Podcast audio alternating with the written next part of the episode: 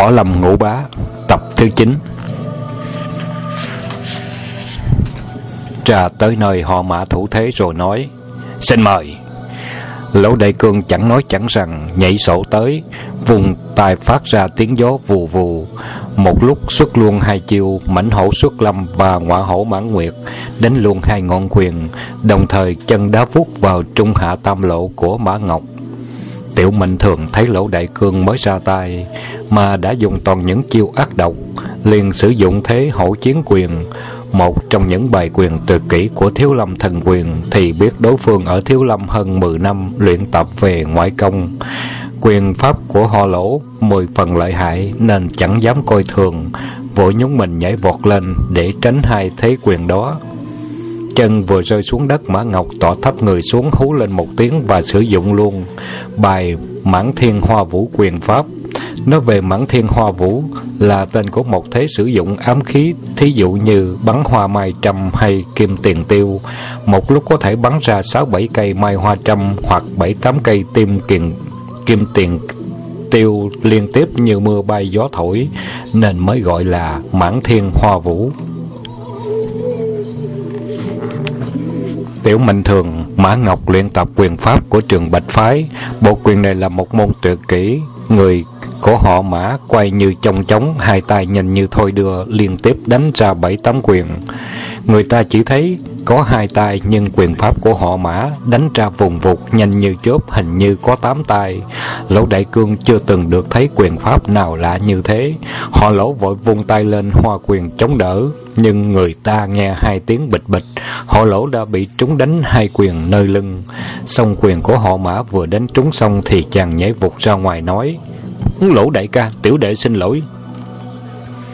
Lỗ đại ca thúc nhiên hổ thẹn, tự nghĩ quyền pháp của họ mã cao hơn mình một bậc, nhưng lẽ nào lại chịu thua lỗ đại cương, mặt hầm hầm chạy về phía các bạn hữu lấy một thanh đao và quát lớn. Mã Ngọc, trận đấu này chỉ có thể có một mất một còn, người hãy lấy binh khí ra đi.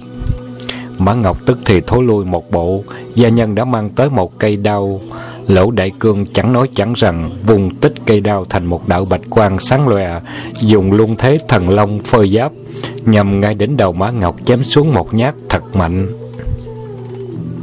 Mã Ngọc nghiêng mình né tránh, vội múa tích ngọn đao dùng thế, đảo xa kim tiền, chém phạt lỗ đại cương một nhát. Đà đao đi quá nhanh, chỉ thấy đánh phút một cái. Họ lỗ thất kinh nhảy lùi tới ba bộ để tránh, lưỡi đao chém hụt vào không khí, nghe một tiếng vèo, kinh tâm sẩn gáy. Họ lỗ càng thêm căm giận, vội đem bài thiếu lâm tam nghĩa đao ra sử dụng.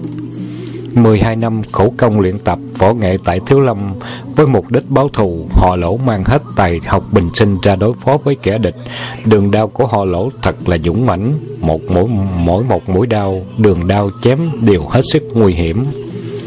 Lưỡi đao lúc đó như một con rắn bạc quấn chặt chung quanh Mã Ngọc đâm chém liên tiếp, sức mạnh phát ra mãnh liệt như một luồng gió lốc. Tiểu mệnh thường, Mã Ngọc cũng vội dở. Mã gia thần đao của thân phụ truyền thụ.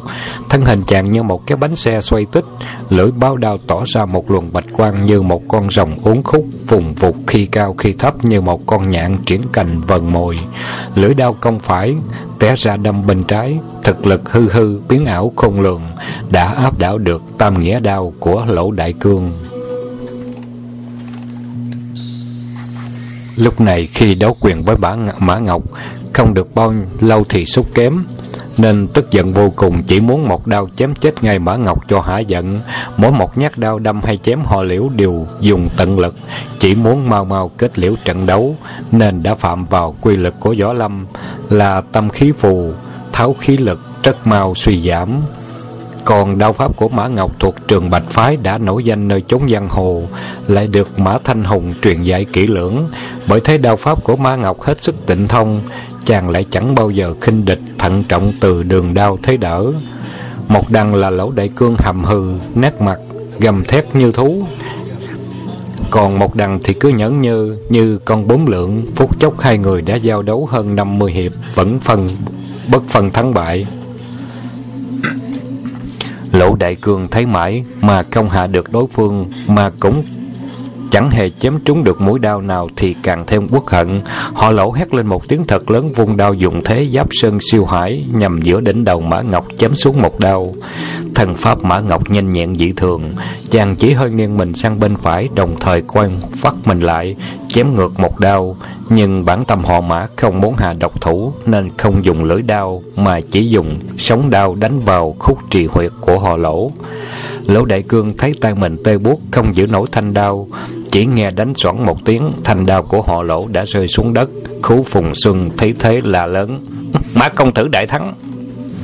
Lỗ Đại Cường thấy mình đấu quyền đã xúc kém, nay dùng đến binh khí thì lại bị bại rõ ràng. Nhờ họ mã nương tay không hạ sát thì tự nghĩ không báo được phụ thù, còn mặt mũi nào đứng trên vũ trụ nữa, nên nhặt lấy thanh đao mã ngọc, điềm nhiên thủ thế. Lỗ Đại Cường thình lình nói, Phụ thân tôi, con, phụ thân ơi, con cam kết bất hiếu, không thể báo thù cho phụ thân được. Vừa nói dứt lời Đỗ Đại Cương quay ngược lưỡi đao Đâm vào cổ tự dẫn Từ diện hổ mẫn sĩ phối Ở ngoài nhanh mắt trông thấy vội tung mình nhẹ như con chim én Giật phát lưỡi đao Nhưng lưỡi đao đã chém sức vào cổ Máu chảy chan hòa. Mã Ngọc cũng không ngờ họ lỗ tự vẫn Nên phóng mình toan giật lấy đao.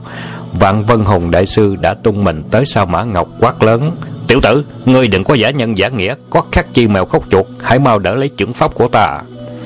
Vạn Vân Hùng Đại Sư còn có ngoại hiệu là Truy Phong Thiết Chưởng thân hình nhanh như tên bắn, vừa nói dứt lời đã đánh ra một chưởng, ngộ cương phạt quế nhắm bả vai của Mã Ngọc đánh tới. Vạn Vân Hùng là một tay cao thủ của phái cung luân, ngoại công hết sức cao siêu, so với lỗ đại cương thật là một trời một vực, chưởng phong đánh ra mạnh mẽ vô cùng. Mã Ngọc muốn tránh nhưng không thể nào kịp được. Chàng liều mạng vẫn hết khí lực công phu vào hai tay muốn dùng chiêu, suy xong vọng nguyệt để đỡ hai chưởng của đại sư. Chàng bỗng thấy có một bóng vàng bay tới nhanh như chớp thì Vạn Vân Hùng đã hét lên một tiếng cực lớn, thân hình lão đảo thối lui về phía bên trái ba bộ. Mã Ngọc thất kinh, định thần nhìn kỹ thì thấy Vương Trùng Dương đứng chắc chắn trước mặt mình tay còn cầm đôi đũa bạc. Nguyên lúc Vạn Vân Hùng dùng chưởng tấn công, họ mã biết tránh không kịp nên ráng dùng để đỡ như vậy. Nào có khắc chi đem trứng chọi với đá, nếu không chết thì hai tay sẽ bị gãy, bị gãy lìa. Trùng Dương thấy tình hình như thế liền phóng mình tới, dùng đôi đũa bạc kẹp lấy tay trái của Vạn Vân Hùng kéo lại. Vạn Vân Hùng vì quyết hạ mã ngọc cho nên trưởng phong đánh ra dũng mãnh vô cùng, uy lực ghê gớm. Bỗng bị họ vương dùng đũa bạc kẹp chặt lấy hai đôi tay, lại lôi lại cứu thoát mã ngọc, khiến cho người của đại sư phải thối lui tới ba bước thì cả kinh vội vung tay trái lên để gỡ đôi đũa và toan dùng hổ quyền đánh tiếp. Nhưng đôi đũa bạc đã rơi xuống đất, còn Vương Trùng Dương đã kéo được Mã Ngọc đứng về phía sau lưng mình. Họ Vương mỉm cười và nói với Vạn Vân Hùng Ê, quan qua đầu nợ có chủ Việc trả thù ngày hôm nay đều do họ lỗ. Và mã cùng nhau thanh toán. Chứ họ mã có quán thù gì với đại sư mà Đại sư ra tay hạ độc thủ? Dạng Vân Hùng quát lớn. Hôm nay à, chúng ta tới đây cũng vì họ lỗ. Ta quyết giúp y mà trả thù. Ngươi là kẻ vô can không nên dính dáng đến làm chi chỗ ổn mạng. Biết điều à, hãy đứng sang một bên Để ta giết chết tên tiểu tử họ mã. Trùng Dương cất tiếng cười ha hả nói, Ha ha Đây là mối thù giữa hai họ, Lỗ và Mã. Không căn chi đến bất cứ một ai. Tại hạ xin hỏi, Vậy chứ Lỗ Đại Cương hơn 10 năm tập luyện võ nghệ tại Thiếu Lâm Tự, Đã có bản lãnh đánh ngã được 18 vị La Hán, Một nhân tại La Hán Đường. Võ công đã cao siêu, Mà nay không hạ được Mã Ngọc, Âu cũng là do số trời. Như vậy ta khuyên nên chấp nhận sự sinh hoạt của Mã Ngọc để giải kết án quán thù.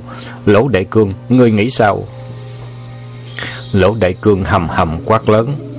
À, tuy ta không báo được thù, nhưng à, đã có các vị sư bá sư thúc cùng các vị sư huynh của ta quyết giúp đỡ ta lấy mạng của Mã, Mã Ngọc để trả thù cho thân phụ ta. Khú Phùng Sưng cả giận, cũng nhảy ra sân để quyết đấu, nhưng Trùng Dương ngăn lại lên tiếng. Người nói thế tức là người chịu nhận thua họ mã, Nhưng còn muốn nhờ tất cả mọi người để ý thế hiếp cô, Như ta đâu có thể được ờ, gọi là công bằng. Hơn nữa việc năm xưa lỗ tiền bối Cũng có một phần lỗi, Chẳng những nhập đảng cường khấu, Làm điều phi nghĩa mà lại ý mình võ nghệ cao cường Chống lại sư huynh. Không nghĩ gì đến tình nghĩa nên mới chết thảm dưới tay của Mã Anh Hùng. Nay Mã Anh Hùng đã ra người thiên cổ, Quả Mã Ngọc là kẻ vô can. Nếu cứ lấy câu cha làm con chịu Thì đời đời kiếp kiếp trả làm sao cho hết quán thù này. Chi bằng theo lời của họ.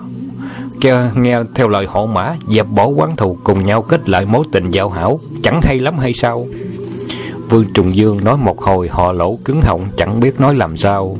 Tất cả môn khách của hai bên đều sầm xì bàn tán. Quỳnh Thục chân nhân cười gằn, Bước lại can thiệp nói đây à, là người à, chỉ nghe theo lời nói của Mã Ngọc Kết tội cho lỗ à, kim thụ. Người đã chết dù cho họ mã có bịa ra họ lỗ à, cướp của gian dâm giết người hay thêm 10 đại tội nữa thì linh hồn của lỗ kim thụ cũng không hiển hiện cãi lại cho được. Bọn người cố tình mang toàn những chuyện xấu xa đổ cho lỗ kim thụ cốt ý làm sai lạc dư luận. Ta cũng có thể nói trước kia mã thanh hùng vì tham tiền mà hạ sát sư đệ ngươi nghĩ sao? Câu nói của Quỳnh Thục chân nhân có vẻ muốn ghi hấn. Người phe bên lỗ đại cương nghe Vương Trùng Dương nói một hồi đã thấy phe mình. Đạo lý triết thiên, Nay lại thấy Quỳnh Huỳnh Thục chân nhân nói như thế lại cho là đúng. Vương Trùng Dương cất tiếng cười khanh khách và nói Quỳnh Thục chân nhân lão sư nói rất đúng, Người chết không thể đối chứng. Nhưng à, mà Quỳnh đạo trưởng còn sống đây Chắc có thể đối chứng được. Hơn nữa cứ coi qua trận đấu lúc nãy, Nếu Mã Ngọc không có lòng quân tử dùng sống đau Thì họ lỗ đâu còn tánh mạng. Tất cả các môn khách của họ mã nghe thọ nói thế đều cười ầm lên. Quỳnh Thục chân nhân là người học thức chẳng bao nhiêu. Lúc cầu không hiểu nguyên nhân làm sao mà bọn môn khách của họ mã cười ầm lên như vậy. Đến lúc nghĩ kỹ thì nổi giận đùng đùng Trúc cây trùng vân kiếm, Sau lưng nhắm vương trùng dương đâm luôn một nhát. Nguyên về các tỉnh Tây Nam có một số đạo sư có một xảo thuật gọi là lên đồng, có thể gọi hồn người chết về nói lại những chuyện lúc còn sống, lừa gạt những người tin dị đoan. Cho nên ngụ ý của Vương Trùng Dương nói rằng hồi lỗ kim trụ còn sống, tuy không quen biết với Huỳnh Thục chân nhân, nhưng nay đã chết đi họ lỗ có thể quen biết. Huỳnh Thục chân nhân thì có khác nào bảo Huỳnh Thục chân nhân là kẻ bằng môn tả đạo. Bởi thế nên khi Huỳnh Thục chân nhân nghĩ ra là Vương Trùng Dương đã bán nhạo mình, thì nổi giận cầm lầm không đặng, rút kiếm đâm ngay. Họ Vương thân pháp nhanh nhẹn phi thường, vừa thấy chân nhân, động thủ đã nghiêng người tránh nhá né được ngay, mỉm cười nói, Huỳnh đạo trưởng lại muốn dùng kiếm đấu với hạ bối nữa sao? Huỳnh Thục chân nhân thu kiếm về quát lớn Tiểu tử, ngươi dám mạo phạm đến bản sư, dùng những lời vô lễ, ta không thể tha chết được. Mi mau lấy binh khí ra chống cự, kéo ta mang tiếng kẻ đánh tay không. Vương Trùng Dương lại cười, nói, ha, hay lắm. Bấy lâu nay tại hạ vẫn thường được sư phụ cho biết, điểm sang phái nổi danh về kiếm thuật, hôm nay được thù tiếp dạy đường thì còn gì vui bằng. Vừa nói họ vương vừa cúi xuống lụm đôi đũa bạc rớt xuống đất hồi nãy và nói Đây là binh khí của tại hạ Xin đạo trưởng cứ việc ra tay Hạ bối xin ngân tiếp. Quỳnh Thục chân nhân đã nổi danh trên chốn giang hồ về kiếm thuật. Đã có biệt danh là Nam Cương đệ nhất kiếm sư Này thấy họ vương cầm đôi đũa bạc để giao đấu với mình Thì nổi giận đùng đùng quát lớn. Tiểu tử, ngày hôm nay chắc là mi đã tới số Nên mới đến đây toan vuốt râu hùng Vương Trùng Dương lại cười ha hả nói ha ha, Tại hạ không quen dùng binh khí Nhưng xin đạo trưởng cứ ra tay. Quỳnh Thục chân nhân múa tích thanh kiếm báo, Dùng thế tam phụng lai nghi, Một thế kiếm hiểm độc trong bài phụng nghi kiếm Của điểm sang phái, Đâm liên tiếp ba nhát nhanh như chốt Trùng dương né đông tránh tay, Người mềm mại như con sắn nước Đang lội dưới hồ, Mũi kiếm đâm sát vào người chỉ cách gan tất Họ vương vừa tránh, Lại còn cười nói À chà Thấy tam phụng lai nghi này à Thiệt là lợi hại. Quỳnh Thục chân nhân giật mình. Không ngờ một người tuổi trẻ giang hồ chưa biết mặt nghe tên Sao lại có bản lãnh cao cường như thế. Thấy đối phương có vẻ diễu cợt Chân nhân càng thêm tức giận quát lớn. Tiểu tử, người biết thế kiếm đó của ta Vậy người hãy ráng đỡ thế này nữa nha Vừa nói dứt lời Quỳnh Thục chân nhân lại đảo lộn thanh kiếm hóa ra một đạo bạch quang từ phía tay trái chém phục tới rất mạnh, nhưng thanh kiếm vừa tới gần thân người của họ vương lại bị văng trở lại và quay lên từ bên phải đâm vào thái dương huyệt của trùng dương. Thế kiếm này gọi là song phượng triều dương, rất lợi hại. Hư thực không lường, biến ảo vô song, đối thủ không thể ngờ trước mà đón đỡ. Chẳng về họ vương mắt sáng như sao, tâm thần minh mẫn, không chút bối rối, dùng đôi đũa gạt phát thanh kiếm sang một bên, đoạn cất tiếng cười vang. Thế kiếm này gọi là long phụng triều dương bại ngã bất đắc mọi người đều cười ồ cả lên. Quỳnh Thục chân nhân càng thêm tức giận dùng luôn hai thế Phụng Hoàng, Tùy Nha và Đơn Phụng Tước Đồng tấn công liên tiếp. Chân nhân đã luyện bài Phụng Nghi Kiếm. Trên 30 năm trời vang danh trên chống võ lâm này khiến đã khiến cho biết bao nhiêu anh hùng hảo hán bản lãnh cao cường phải cúi đầu khiếp phục. Nhờ bài kiếm này mà Huỳnh Thục chân nhân nổi danh Nam Cương đệ nhất kiếm sư lửa kiếm trong tay chân nhân sử dụng chẳng khác gì con rồng bạch uống khúc Khi đông lúc tay, lúc tả lúc hữu vùng vụt chớp nhón Nhằm những yếu huyệt của họ vương đầm chém tới tấp như mưa. Vương Trùng Dương ung dung sử dụng đôi đũa bạc Thành bài Thái Ất kiếm ảnh của toàn chân phái chàng vẫn nội lực vào đổ đổ bạc, gạt đỡ lưỡi kiếm của chân nhân, phát ra những tiếng ken ken dữ dội, mà đôi đổ bạc không hề hấn gì, khiến cho tất cả mọi người phải khiếp phục trước bản lãnh cao siêu của chàng. Huỳnh Thục chân nhân chưa bao giờ gặp được một đối thủ nào lợi hại cao siêu đến thế.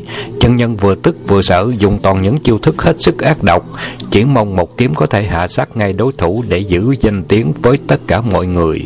Nhưng đâu có dễ dàng như vậy. Trùng Dương tuy chưa giao đấu nhiều, nhưng bản lãnh của chàng thế gian hy hữu. Chàng má múa đôi đũa ngắn mà chống đỡ với thanh kiếm của Huỳnh Thục chân nhân như đã ngoài 40 hiệp mà vẫn bất phân thắng bại. Họ vương đã thấu triệt hết tất cả các đường kiếm huyền bí của điểm sang phái. Chàng không muốn làm mất mặt một vị tiền bối trên chống võ lâm nên nhảy vọt ra ngoài nói lớn. Ai, đã ngoài bốn mươi hiệp quả nhiên danh bất hư truyền. Đường kiếm phụng nghi của điểm sang phái thật là lợi hại. Xin đạo trưởng hãy ngừng tay. Quỳnh Thục chân nhân trong lúc tức giận đâu hiểu Vương Trùng Dương đã hết lòng nhường nhịn, lại cho là họ Vương sợ hãi thì càng làm già quát lớn. Xuất sinh, thế nào cũng phải tỏ rõ hơn à, sự hơn thua. Nếu mày có sợ chết thì hãy tìm binh khí để đấu địch với ta.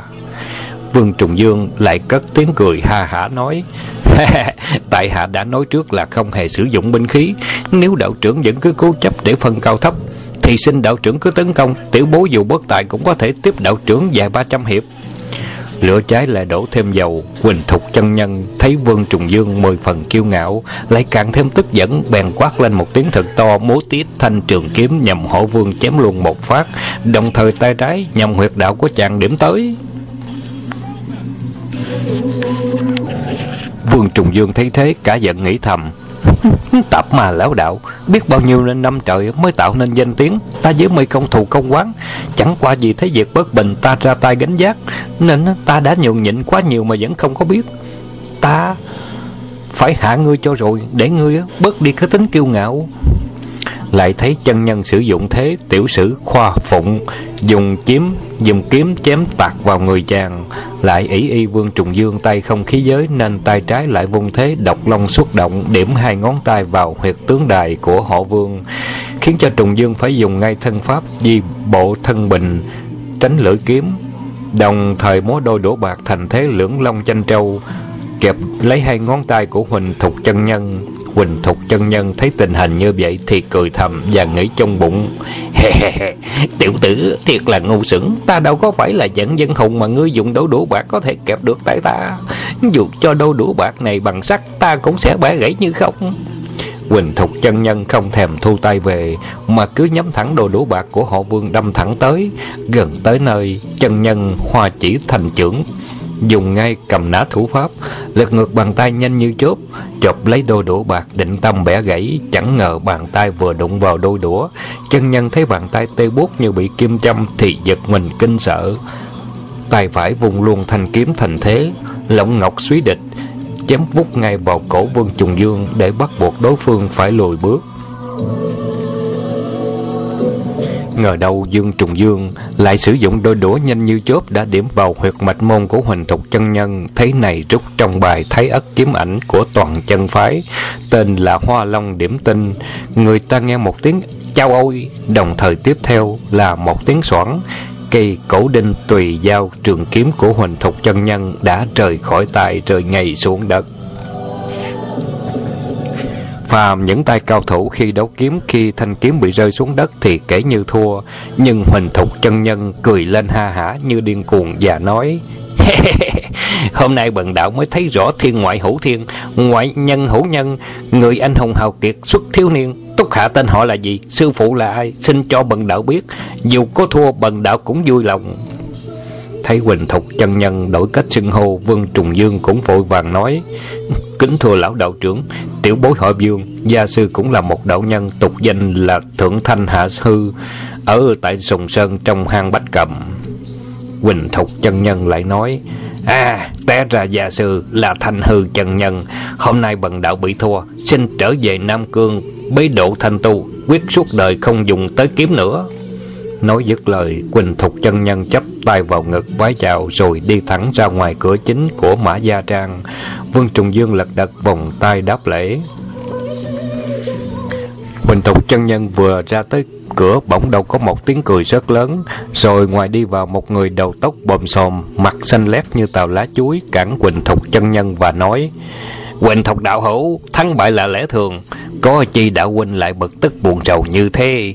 Hãy vào đây xem tiểu đệ Thay cho mặt đạo huynh mà sửa trị bọn chúng một phen.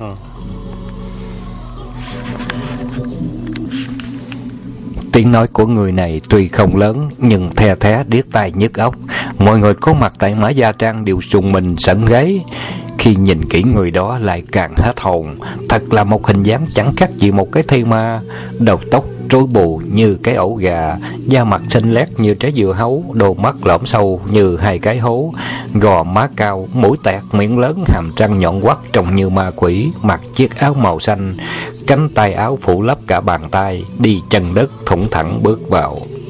Vinh Thục chân nhân trông thấy cũng giật mình hỏi, Ê, ô, ô, ô kìa, ô Vưu đạo trưởng tới đây à, có việc gì? Quái nhân này là người thuộc tỉnh Vân Nam xuất thân trong rừng núi ở Miêu Sơn, thuộc giống giả nhân. Thỏ nhỏ được một vị nhân truyền thụ võ công rất cao siêu. Nhân dân vùng Vân Nam thường gọi là ô vu đạo nhân. Cùng Huỳnh Thục chân nhân đều là những nhân vật hữu danh ở vùng Miêu Cương, nhưng hai người tính nết khác nhau. Huỳnh Thục chân nhân tuy tính tình nóng nảy và hai bên bực môn đồ, nhưng cũng là một nhân vật chính phái, không làm những điều tàn bạo. Chẳng hạn như hôm nay Huỳnh Thục chân nhân bị Vương Trùng Dương đánh bại, thì tự nhận ngay là kẻ bại trận chịu thua và tuyên bố sẽ trở về Nam Cương bế môn phong kiếm không hoạt động trong giới giang hồ nữa. Trái lại ô vô đạo nhân khác hẳn, vì là giống giả nhân nên ô vô đạo nhân tham dâm, háo sắc, tính nết hiểm độc, tàn nhẫn. Mỗi tháng đều phải ăn vài bộ ốc người vào lòng người và bộ đầu lòng người thật là ghê gốm. Võ công của vô ô đạo nhân được dị nhân truyền dạy gọi là hành thay công khi vận dụng thay công thì thân thể cứng như thép nguội, đao kiếm chém không có đứt, giáo đâm thà chẳng thủng, quá ư lợi hại. Khi giao đấu trong miệng thổi ra một thứ khí lạnh kinh người, lạnh khí đó, người nào trúng phải thì chân tay rã rời, cả người tê buốt không cựa quậy được nữa. Hai tay của ô vu có thể đâm thủng đá xuyên qua sắt, một tay của ô vu đã giết hại không biết bao nhiêu người, miêu di ở sát vùng biên giới Điềm Miêu. Ô vu đạo nhân tuy tàn nhẫn nhưng rất kính mến huỳnh thục chân nhân. Nhiều lần tới điểm sang phái muốn kết giao với chân nhân, nhưng huỳnh thục chân nhân đã biết tiếng ô vu đạo nhân là người ác độc nên cũng không đậm đà lắm, chỉ tiếp đãi lấy lệ vì không muốn tạo nên oán thù. Nào ngờ đâu hôm nay lại gặp ô vu ở Yên Kinh thì cũng lấy làm lạ nên hỏi như thế. Ô vu đạo nhân cười lên hô hố, cản huỳnh thục chân nhân ở lại. Ê Quỳnh Thục đạo huynh hãy quay trở lại Để sẽ gì đạo huynh mà ăn gan bọn chúng Nói dứt lời ô vô đạo nhân trận đôi mắt xanh lè nhìn tất cả mọi người trong mã gia trang. Nhãn quan của ô vô đạo nhân thật là khủng khiếp. Ai mà gặp luồng nhãn quan đó đều phải rùng mình nhìn đi nơi khác không dám ngó thẳng. Nhưng khi luồng nhãn quan của đạo nhân bắt gặp luồng nhãn quan của Vương Trùng Dương, thấy họ Vương không hề sao xuyến, vẫn bình tĩnh như không. Ô vô đạo nhân liền tiến lên hai bộ đứng trước mặt Vương Trùng Dương quát to. Mày có phải là môn đồ của thanh hư chân nhân không? Tiếng quát của ô vô đạo nhân vang lên như tiếng sấm. Mọi người thấy ù tai choáng váng cả đầu óc Như biết rằng nội lực của ô vô đạo nhân đã tới mức cao thâm rồi vậy. Trùng Dương điềm nhiên trả lời Phải, tại hạ chính là đồ đệ của thanh hư chân nhân Chẳng hay đạo trưởng có điều chi chỉ bảo. Ô vô đạo nhân cười lên sằng sặc nói ha ha, hay lắm, hay lắm. Quan gia ngờ đâu lại gặp nhau. Hôm nay ta phải vì sư phụ Mà thanh toán mối thù ngót 30 năm về trước. Nguyên do cách đây đã gần 30 năm Sư phụ của ô vô đạo nhân Là cô cốt tôn giả Một tay cao thủ di giáo Nam Cương hoành hành ngang dọc, gian sân một cõi chuyên hút ốc người để luyện tập tà giáo. Lúc đó Thanh Hư chân nhân hãy còn niên thiếu, tánh nóng như lửa. Một hôm đi ngang qua đèo Bạch Mau ở tỉnh Quý Châu, trông thấy tôn giả đang hút ốc của một người chết trông thật gà ghê tổn nên gây sự.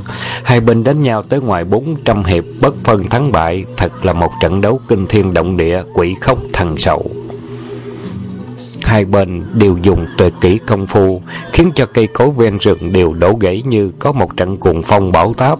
Về sau, thanh hư chân nhân phải dùng đến tuyệt kỹ là nhất dương chỉ công mới phá được hành thay công của cô cốt tôn giả, mà lại còn đánh trúng một chưởng vào sau lưng của tôn giả nữa. Tuy cô cốt tôn giả nhờ thuật khinh công cao siêu nên chạy thoát nhưng về tới hang đá biết mình bị thương nặng, không thể thoát chết. Trước khi chết, cô cốt tôn giả nói lại cho đầu đệ là ô vu đạo nhân biết rõ tên họ, môn phái cùng hình dáng của kẻ thù. Ô vu nghe và truyền dạy cho ô vu hai môn âm thay công và lãnh thay công. Dặn dò là sau khi thành tài, không cần phải gặp thanh hư chân nhân, mà hãy gặp bất cứ là môn đồ của thanh hư chân nhân đều phải giết cả sau đó cô cốt tôn giả lại nói cho ô vô đạo nhân biết rằng mình bị nhất dương chỉ và chưởng phong của thanh hư chân nhân đánh trúng nên thế nào cũng chết.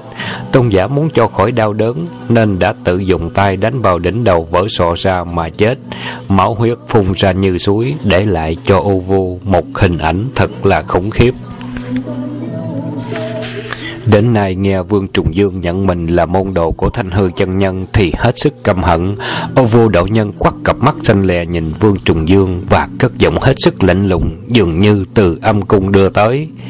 Năm xưa sư phụ ta bị sư phụ người đánh trọng thương Vì không muốn chịu sự đau đớn Nên đã tự mình dùng tay đập vào đầu mà chết Đến nay ta cũng phải dùng tay đập vỡ sọ của mi Ăn hết não tủy của mi mới hả được lòng căm hận của ta Ô vu đạo nhân nói xong mấy lời này Chẳng cứ gì Mã Ngọc và các môn khách của Mã Ngọc đều giật mình khiếp hải Mà cả bọn lẩu đại cương cũng rùng mình kính sợ.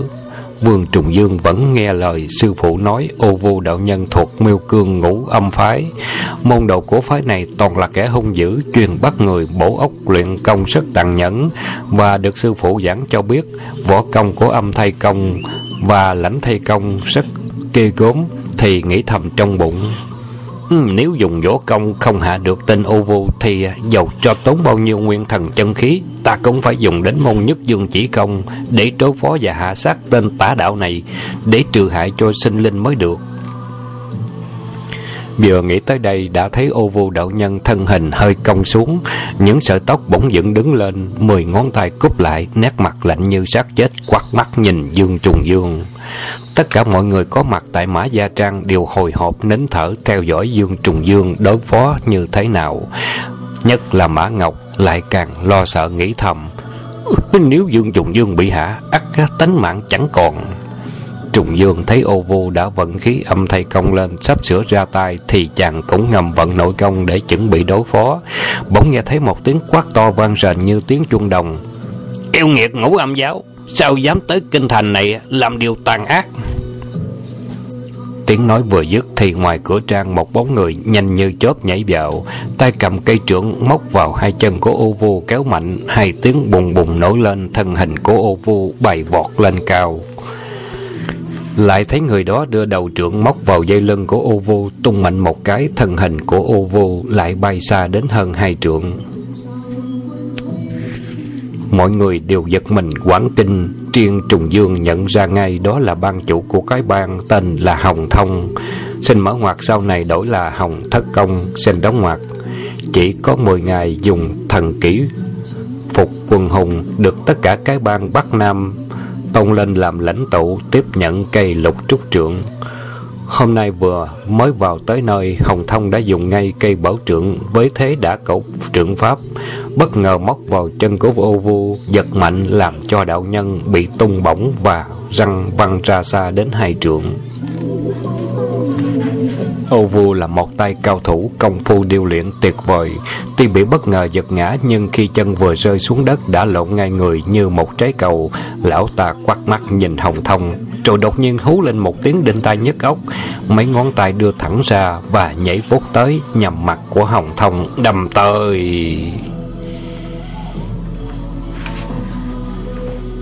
Tập thứ 9 của Võ Lâm Ngũ ba đến đây chấm dứt. Xin tiếp tục theo tập thứ 10.